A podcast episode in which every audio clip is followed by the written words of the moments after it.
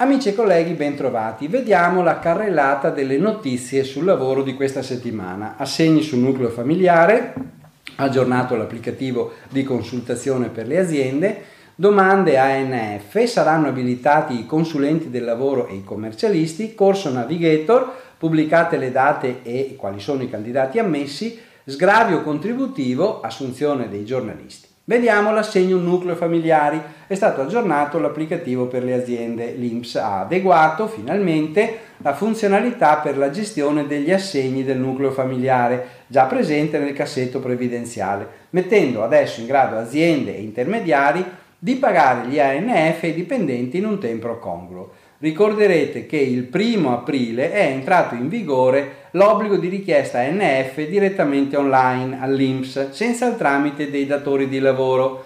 Nel messaggio 1777 dell'8 maggio 2019 l'INPS aveva presentato la nuova utility per la consultazione delle richieste da parte dei datori di lavoro e degli intermediari che devono predisporre i pagamenti in busta paga.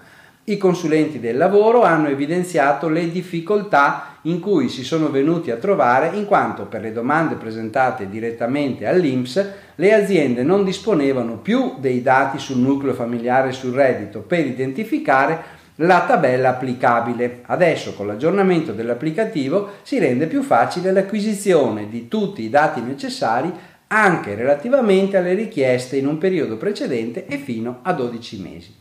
Per poter fare il controllo resta indispensabile per le aziende ricevere dai propri dipendenti la comunicazione della domanda presentata e accolta dall'INPS.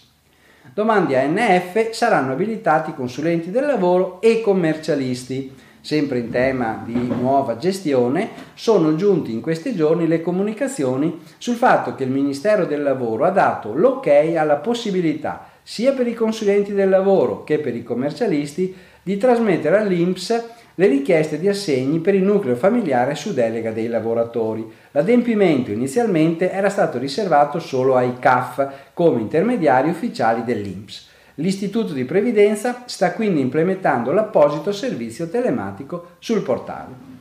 Concorso Navigator. Ecco, vediamo le date delle prove. Sono stati pubblicati gli elenchi dei candidati ammessi sulla base delle domande inviate. Ai test di selezione del concorso per i navigator previsti dal decreto legge 28 gennaio 2019 sul reddito di cittadinanza si terranno le prove dal 18 al 20 giugno presso la Fiera di Roma in diverse sessioni e in orari successivi.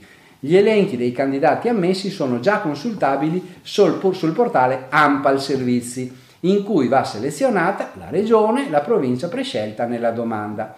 Il candidato potrà trovare l'indicazione del giorno e dell'ora della convocazione per il test. Ricordiamo che questa pubblicazione online vale come, come comunicazione ufficiale ai candidati ammessi che non riceveranno dall'AMPAL alcuna comunicazione diretta e personale.